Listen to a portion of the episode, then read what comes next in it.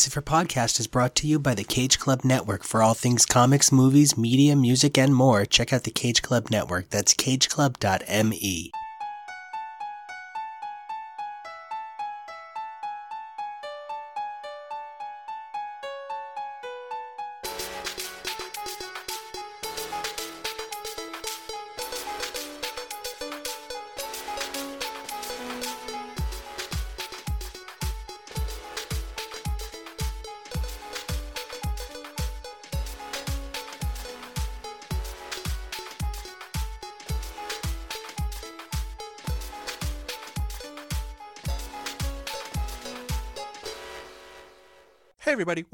welcome for Podcast, the Danger Room Files, where we take a look at different X titles throughout the years. Today we'll be covering the New Mutants. I'm your host, Jonah. I'm Nico. And I'm Dylan, and I hope you survive the experience. Now, if you're listening to the 80s Mutant Mania, you probably know we're covering the New Mutants currently, so it's very exciting that we get to talk about a team that I get to have a little bit of insight on. Granted, I know nothing past what we've already covered.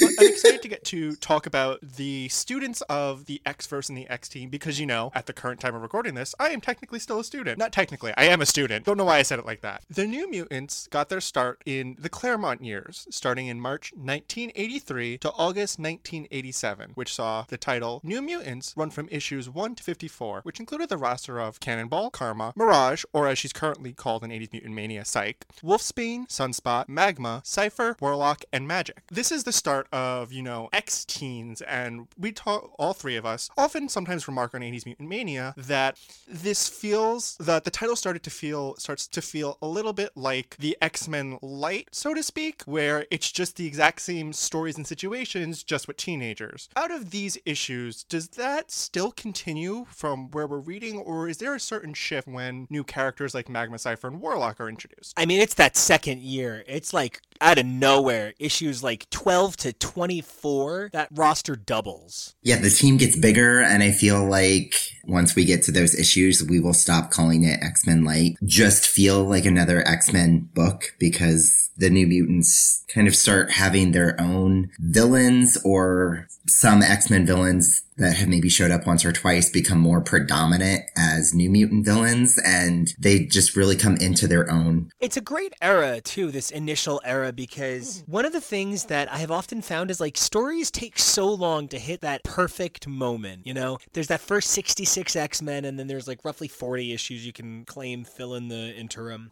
But it's not until the Claremont era that everything feels right, and it's not until Kitty that everything feels really right, and it's not until Rogue that everything feels amazing, and I can go on forever. But this first, like, trade, really, that New Mutants Renewal Epic Collection that has 1 to 12 and the graphic novel, that really does represent, like, that 66 issues of X Men that I wouldn't want to have to read. Because Yeah. then things get rolling right away with 13. 13 starts us off on the Secret Wars stuff, and then all of a sudden the Hellions are a big deal. And before you know it, it's the Sienkiewicz years, and those are glorious and gorgeous, and then the ramp up to 50. So, like, it really does start to pick up, but this first year has this, like, glorious magic that gets all of the slow startup out of the way real quick. Especially with the addition of Magma and Cypher and Warlock and Magic. I feel like those first 12 issues, it was helping us learn about the original New Mutants team,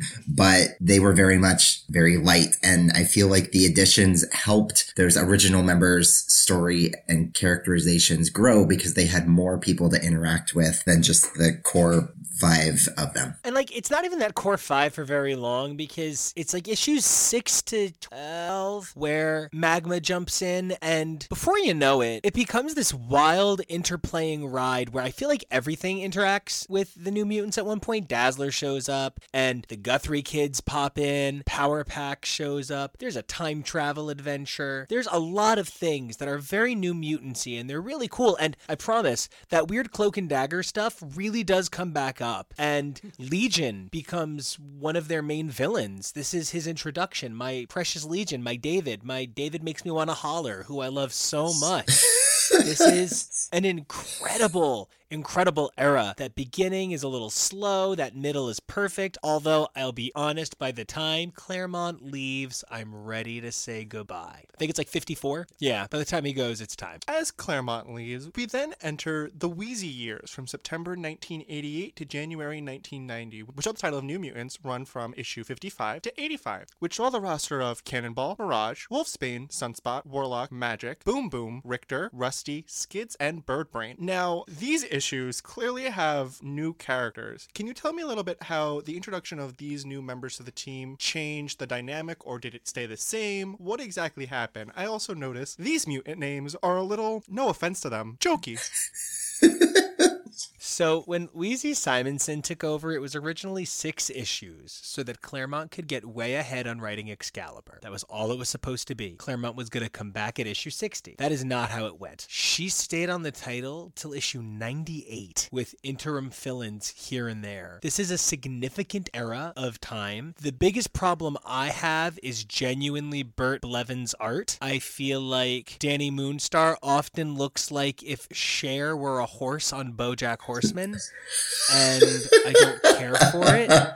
I think he tends to make young women look like goblins. However, the worst offender of everything in this era is far and away Fallen fucking Angels. This is the era that gave us Fallen Angels. It is, I mean, really, it's got Madrox and it's got Boom Boom and it's got Siren and it's got some of my favorite fucking characters and it is mercilessly, oh, it's got Warlock and Sunspot and it is mercilessly one of the worst books I've ever read, ever. It was a mini story that kind of it introduced a lot of great characters, but they were only great years after we had forgotten about Fallen Angels. And I completely agree. The art during this era, uh, literally, like you said, every issue or cover that had Dani, it was Cher, but it was Cher with a really weird face. I feel like the artists were trying to differentiate like teenagers from adults and they just made teenagers look like little trolls and I, I don't really have anything to add besides that. This era also saw the assassination of a new mutant and I don't want to get into the specifics because you know we're not too far from that and I look forward to you getting to be surprised by it. But this era came under a lot of fire. There was a specific new mutant who they received more hate mail about this character than all of the other characters total mail combined. And so they killed the character and then received a record amount of hate mail. so, and th- that character's death is all the book is about for a year. Yeah. I feel like that's all it was after that character died. The writers should have realized that people wouldn't have hated that character if you would have wrote that character better. I think it was just very telling that that's what happened and what the writers felt like they had to do. It was very telling of what they were doing wrong. And then what's really weird is the sort of play out years. Okay, I'm going to say something to you, Jonah, and I mean it with all my heart. The book that New Mutants most interacts with that isn't X Men is Thor. I was prepared for either something completely out of left field or not Thor. Not Thor. Weezie Simonson, at this time and to this day, is married to one of the most brilliant artists in the history of Thor, a guy named Walt Simonson, who also is an incredible writer and created Frog Thor, among a million other brilliant ideas. And I genuinely love his tenure on the character. And IDW put out one of their gorgeous oversized artist editions of seven random issues of his. He's also the creator of Beta Ray Bill, who you know is one of my top things in history. Yes. So they spend a lot of time interacting with Thor. Some of the characters actually gain Asgardian powers for like decades. And there's a lot of interplay with Asgard, and they actually spend like a full year in Asgard. Like the title just fucking moves to Asgard, and they start a small side title in our world, and that is the mistake that led to Rob Liefeld taking over the X Men.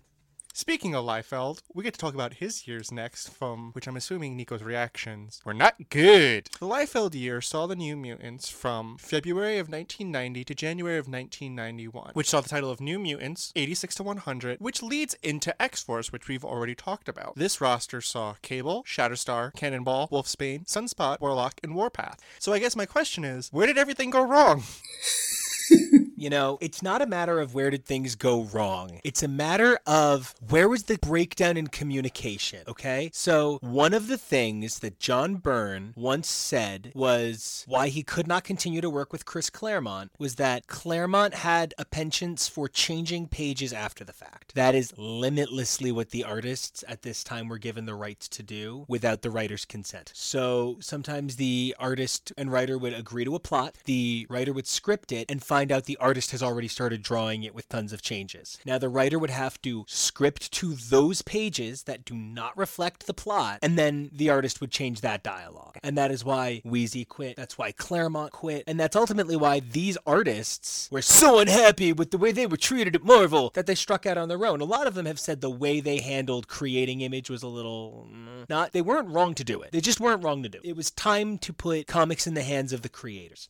Period. Full stop. End of fucking story, and it's still time for it. So there is nothing wrong with these brilliant minds striking out on their own. The way they did it was a little surreptitious and not necessarily the nicest. They all got like these huge number ones and big pay raises and negotiated massive titles for themselves so they'd have a whole lot of capital when they left. And then left all of these books like three and four issues in. So really not a nice guy move. But the problem was that Liefeld was not homogenously working with Weezie. She was writing it, he was drawing it, he was getting plot permission, and he was pushing for a lot of what I'm going to call open minded, angry white man ideas from the early 90s. This willingness to accept Eastern culture and genuinely diversity. I'm going to go on about a lot of things I don't like about Rob Liefeld over the next couple of years.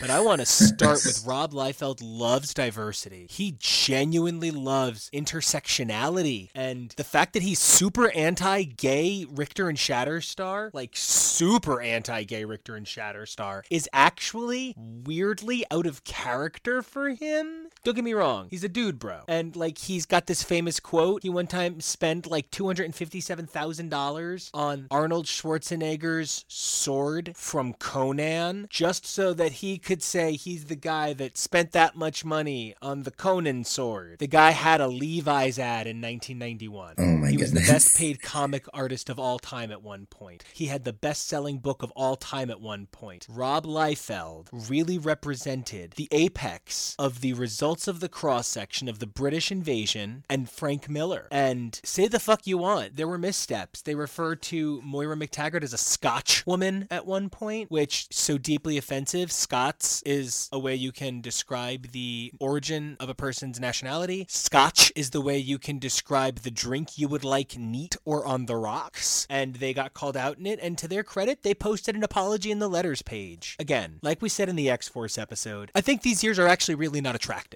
I don't find the art very appealing. But say what you will, Rob Liefeld actually knows how to tell a story. Like, actually, not a bad storyteller. Genuinely, the man's talented, just not at feet. Yeah, to add to what you said, he does know how to tell a story. He can make some pretty amazing art to a point, that point not being feet. I do feel like he, towards the end of New Mutants and beginning of X Force, that he created one of my favorite characters, Shatterstar, even though he didn't care for what happened to Shatterstar decades later with his coming out. He did create Shatterstar, so I am very appreciative of that. And he created Feral and he brought Warpath out of comic book limbo to join the New Mutants and go into X Force. So that's all the goodness that I can say about Liefeld's tenure on New Mutants going into X Force. And this was way before he started photo tracing uncomfortable photos that look like tiny lady porn. I guess my final statement on the Liefeld years is don't show feet. Don't show feet.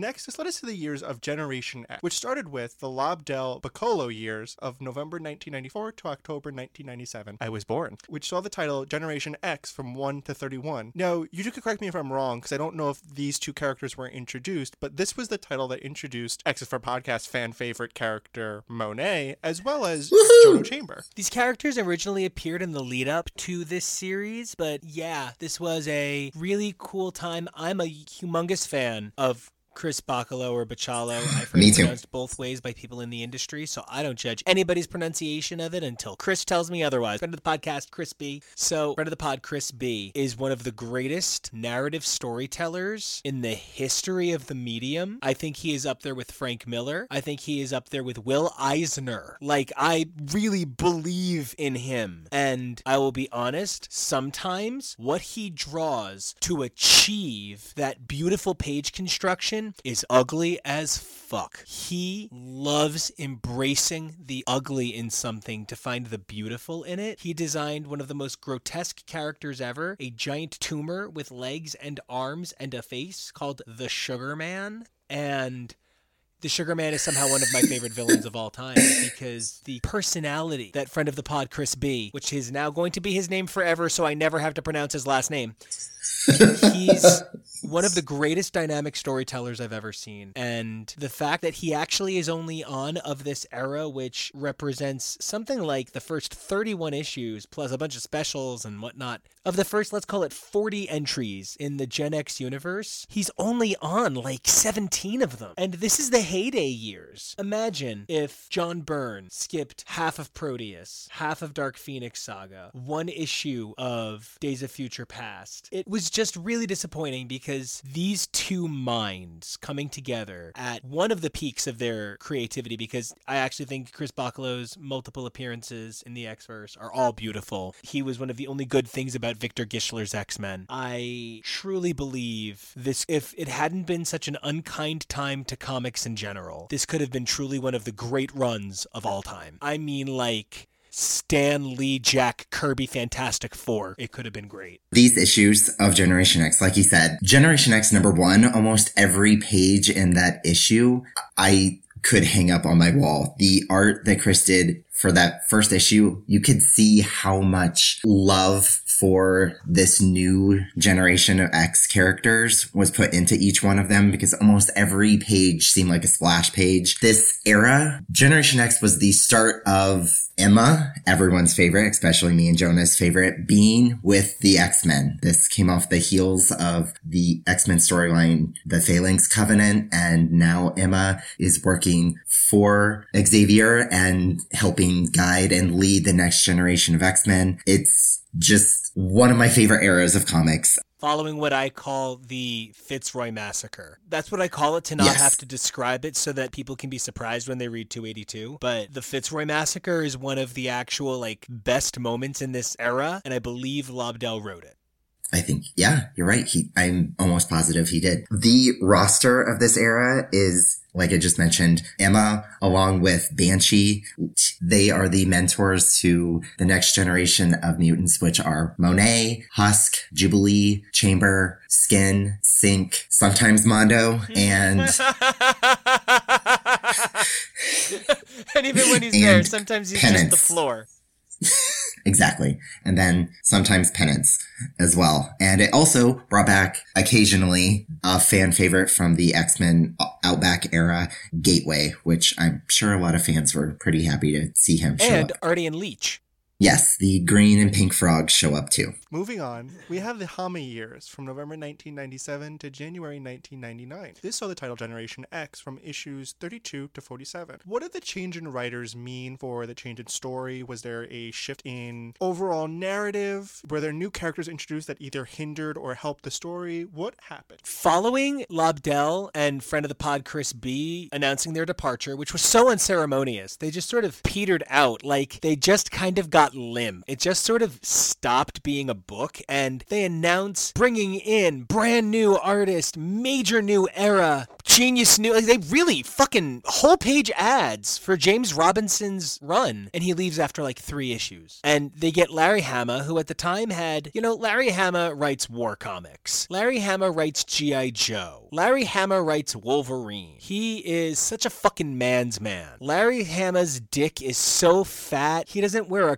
condom, he wears a garbage bag. And he's such a man's man that when you like read this book, you can see a brilliant mind trying to write a story that was never meant to be written by him. He was essentially tasked with fixing all of the Monet stuff, and he just sort of did the best he could, not really being the guy to write this.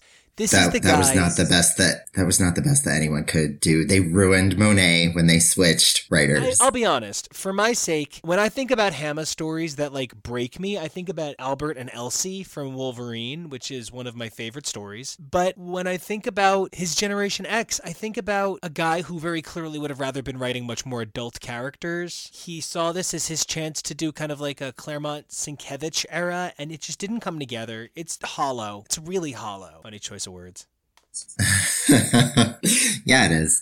Uh, my my main thing that I was going to go off on was what I already just mentioned. I the change in writers, like Jonah mentioned at the start of this, if it changed anything in the story, and it, it's very confusing. But my favorite character from this era, Monet, her entire history was changed in a way that made absolutely no sense A core element of Monet's character, essentially her identity, was uprooted. They told us that we never truly understood who Monet was, ever, in some slightly problematic ways. not just Monet, the other character that would slightly show up from time to time, Penance, her character was completely changed too. And after this storyline, like Nico jokingly said, both Monet and Penance became very hollow characters and we kind of didn't really know who either one of them were when this era ended. And that's very unfortunate because we had just spent 30 issues learning and loving these characters just for this arc to completely change both of them. Or, in a weird sense, all four of them. And I think this run has some positives. It's a really great exploration of my favorite member of Generation X, Chamber. It's great use of Husk, and it's strong use of Jubilee. Unfortunately, Synch, Monet, Banshee, Emma,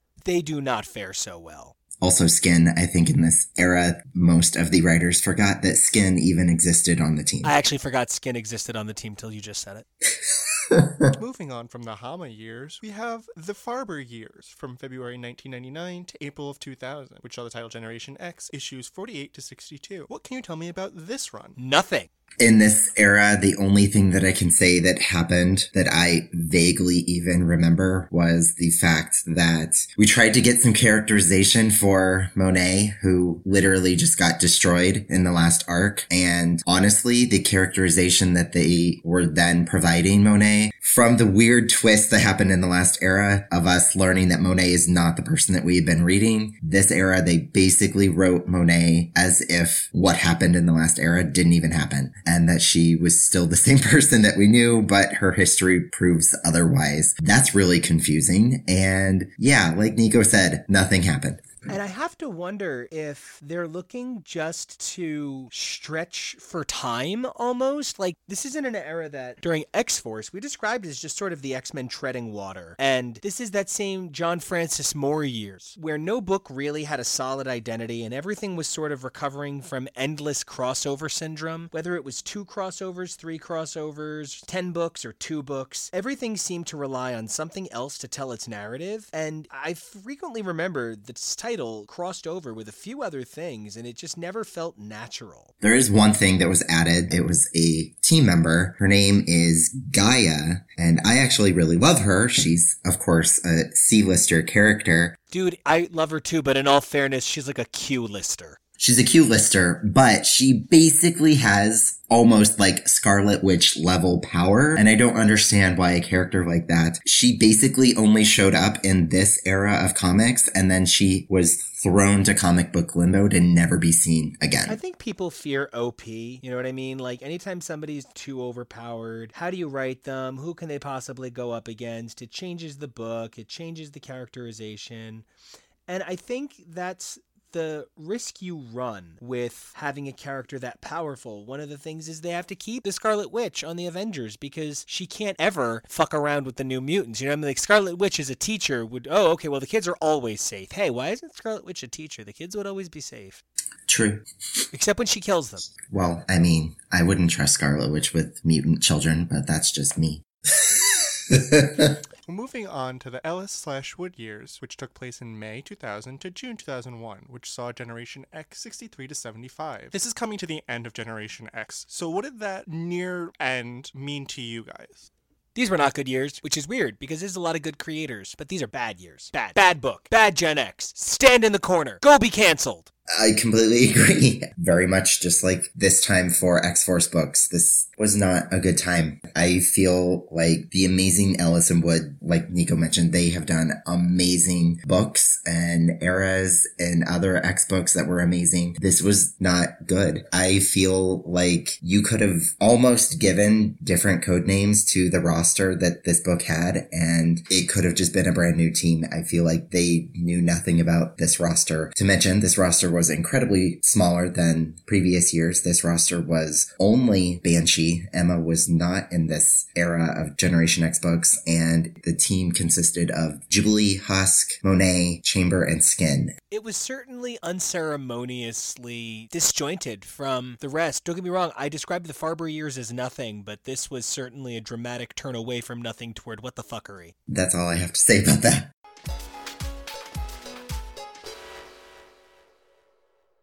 With Gen X's end brings the New Mutants version 2, which started with the Nunzio slash Christina years in July 2003 to December 2005, which are the title New Mutants 1 to 13 and New X Men 1 to 20. Get out of my way. I love this. I want to talk about it forever. I never want to stop talking about it. Give me this. Okay.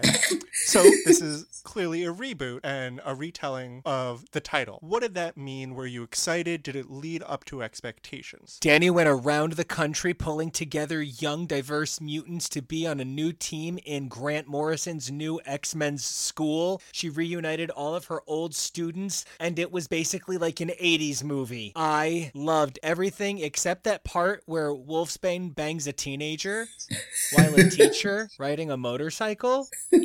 That's maybe not great. Wolfsbane banging that little kid was kind of weird, but other than that, I fucking love this era. I love the new X Men Academy X House of X tie ins. I love the yearbook special closeout. I love the X Men Unlimited story that was recently collected in the new X Men Companion. This is a great era. It's a little bit silly. It's a little bit the first three seasons of 90210, but I love it. So many cool teams. It came up with like all of the X Men having their own squad of six X students with a name similar to what they do, and like everyone's a teacher. And then Rogue Squad gets their own book called X Men Legacy, and it's led by Rogue, and it's so good I could just gouge someone's eyes out so it's the last thing they see. And I just really liked this era. I'm gonna sound like a broken record repeating Nico, but this was an amazing era. Like Nico said, Dani gathering a bunch of students and then all the other new mutants being like headmasters, along with a few X-Men being headmasters with certain teams. Like you mentioned, rosters like Cyclops had a team called Corsairs. Emma had a team called the New Hellions. Was amazing.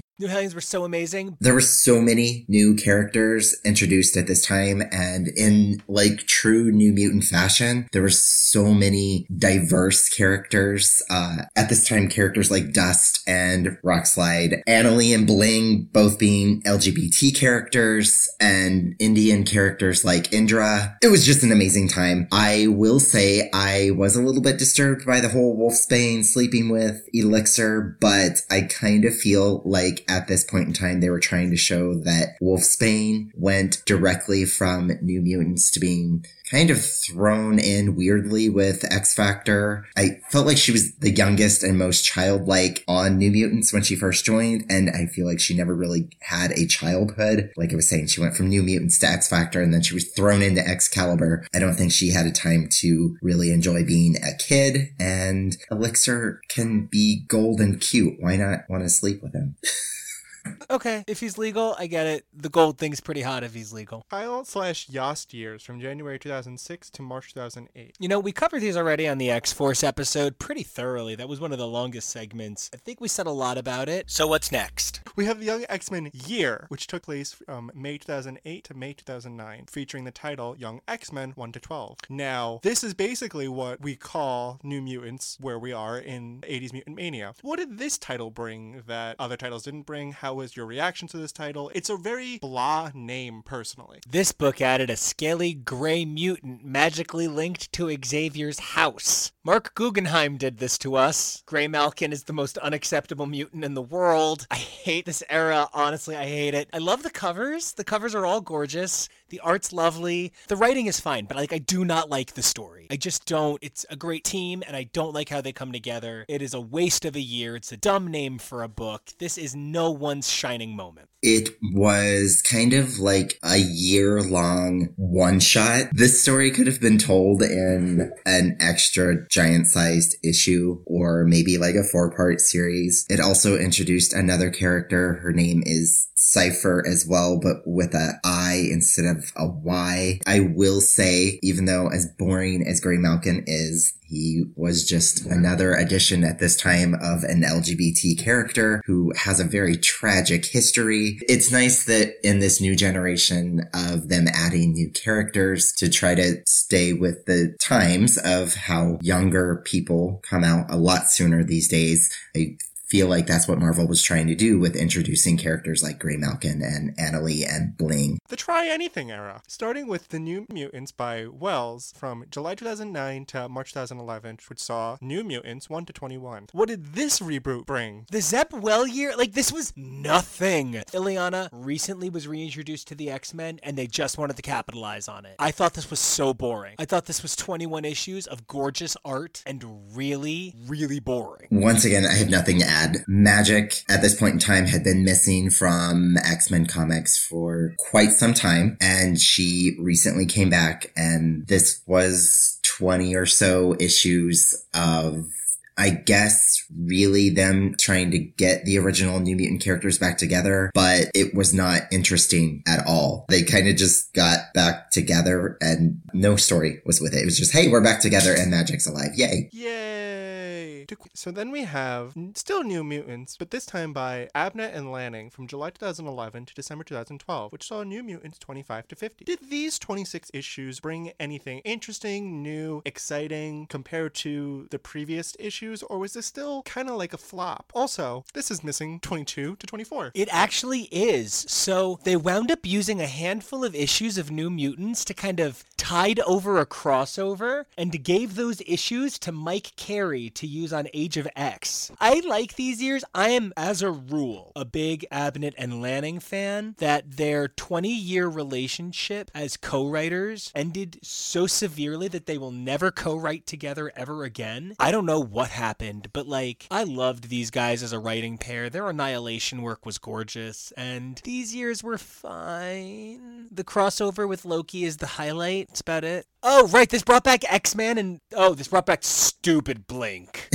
I would agree with what Nico said. I like the direction that they started to go with New Mutants towards the end of this. They added Nate Gray, X-Man, and even though Nico doesn't like her, they added 616 Blink to the team. And I actually thought it was a good addition adding the two of them. There was this kind of on again, off again romance, it seemed, that was happening between Nate and Dani. This world's Blink got to finally have a team or family that she could love and be a part of. And then the book ended very quickly. Lastly, we have Generation Hope, which ran from January 2011 to May 2012, which saw the title Generation Hope 1 to 17. Unlike its namesake, I don't have much of it for if his issues were good or not. I have a feeling that this is part of a showcase for Hope Summers, who I'm personally not the biggest fan of, and you're probably saying, Jonah, you haven't even met her yet. What are you talking about? The name sounds a little too cheesy for me, and I'm I'm all for a little bit of cheese. I don't know if I can get into the name and a character that I'm not really that into either. What are your two's experience with this? I'm a big Kieron Gillen fan. I'm not a big fan of this book. I don't even like dislike it, but I kind of nothing to this book. It's at a fun time. I enjoy Schism. I love Wolverine and the X-Men. I don't care so much for the Extinction Team. This book was fine, I guess. I feel like in Marvel Comics at this time, Hope was supposed to be something really important. And I feel like a lot of fans thought she was going to end up being something or someone more important. And then she ended up not really being important. Then she got her own book of Generation Hope where she was tasked of being with these five mutants. At this point in time, there hadn't been mutants born or powers activating because of a certain witchy story from years previous. And now there's five new mutants and Hope was going to be, I guess, showing them the ropes, but it kind of fell and was not that good. I think honestly, the only really good parts of this book was the fact that Sebastian Shaw was in it. And yeah, it was interesting seeing a Sebastian Shaw who kind of didn't really know who he was at this point in time. I think it's really interesting that Hope went from the five lights to the five, and now she gets to hang out with Ego Balls. Lego my Ego balls.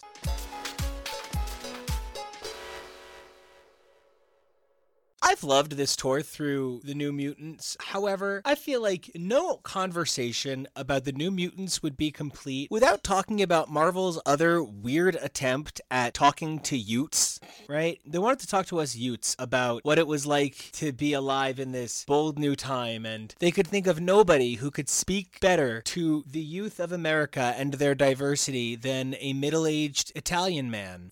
And they gave Joe Quesada a hard hitting book. Let me rephrase that. As editor in chief of Marvel, Joe Quesada saw it upon himself to put upon himself a book about the tough times teens face today. So what you're saying is he spun his chair around, sat down, and said, "No, you're gonna teach me."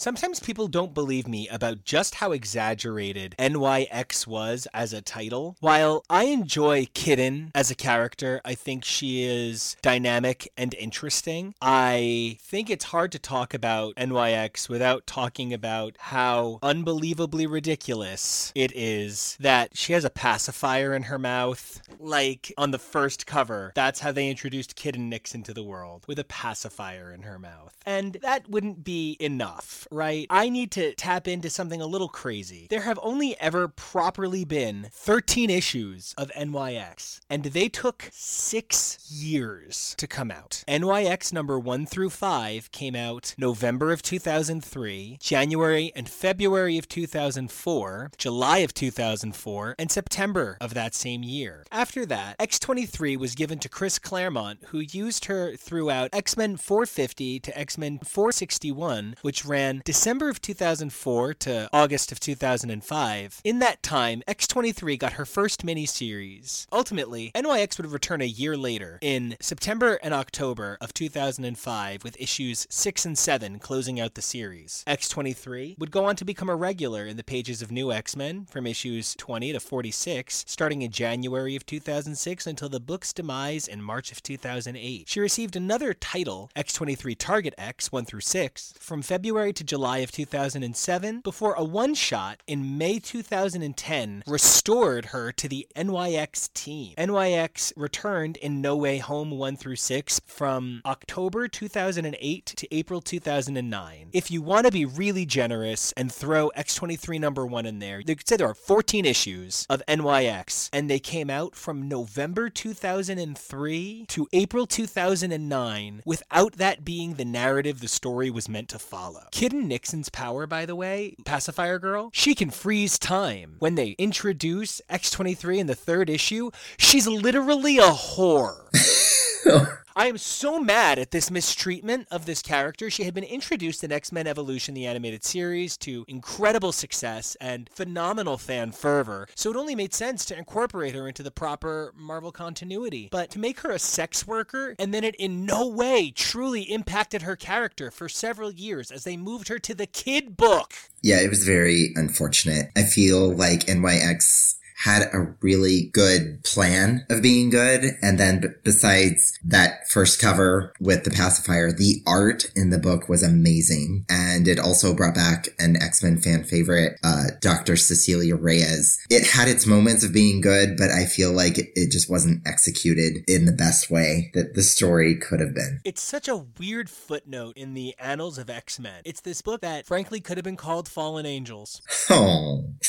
It just sits oddly, almost perpendicular to X Men, just out like a sore thumb. And it just, it always deserved better. I love Kiden and I love Tatiana. I think these are excellent characters who were never really given a shot. So it's disappointing. Jonah, do you feel like you've learned anything about the young generation of X Men and how they're handled throughout the years? It sounds like, just like anything, it takes a little bit to get off and start running and flying, which happens. You need to get your feet and you need to get your wings. And then it takes off really well and it does super great and it's soaring high. And then it feels like it takes a severe nosedive. It never feels like it quite gets its footing back. Maybe there might be some peaks where it really rises above again for a little bit, but it doesn't stay there. I think Jonah's takeaway on everything that we've mentioned to him about the younger generation of X-Men stories is pretty accurate. Um, when it comes to the X-Men titles with younger characters, I love the fact that ever since Giant Size X-Men, that all of the younger teams have been so full of diversity and trying to have representation for any and all kinds of readers. I feel like that part has been consistent and kind of spot on that they have done very well with the diversity. But I feel like any of the times that these students or teen books were written was also when there was much bigger things happening in the main X books. And I feel like that more spotlight should have been given to the younger books instead of them appearing right when these big plots were happening with the main X-Men because I feel like the younger kids and generations were lost because more thought was being put into the main X books. Ultimately, it depends on where the focus is. For a while, Uncanny is not as strong as New Mutants, and New Mutants really owns, especially during those Sienkiewicz years. Later on, when Claremont gets his bearings back on Uncanny, he sort of drops the ball on New Mutants. It really depends on how much is on the writer's plate at the time and how far out of the box they're willing to go. I've had an amazing time taking a look at some of my favorite stories of all time with you guys. And until we return to take a look at Excalibur, Dylan, where can everybody find you on the internet? Everybody can find me on Facebook at my X-Men Facebook group called House of X or on Instagram at Warpath underscore Dylan. That is Warpath underscore D-Y-L-A-N. Jonah, where can everybody find you? enrolling in Xavier's Institute, watching it become Jean Grey's Institute, and then finally destroying the building myself as it should have been this entire time. Or you can find me not being that dramatic on Twitter and Instagram at Jonah Rubino and at Jonah.Rubino. Nico, where can everybody find you? You guys can find me all over this amazing network making shows like HTML with Kevo or all the feeds of this show here on X's for Podcast, whether it's 70s X-Men Explosion in our archives, the continuing 80s Mutant Mania, or our coverage of Dawn of X in We Are Krakoa. We're bringing you all the X-Men we can, so please feel free to hit like and subscribe to follow along. Don't forget to check me out on Nico Action on Instagram, that's N-I-C-O-A-C-T-I-O-N, or my super cool superhero comic over at KidRiotComics.com. And until next time, guys, we'll see ya. Sayonara. See ya!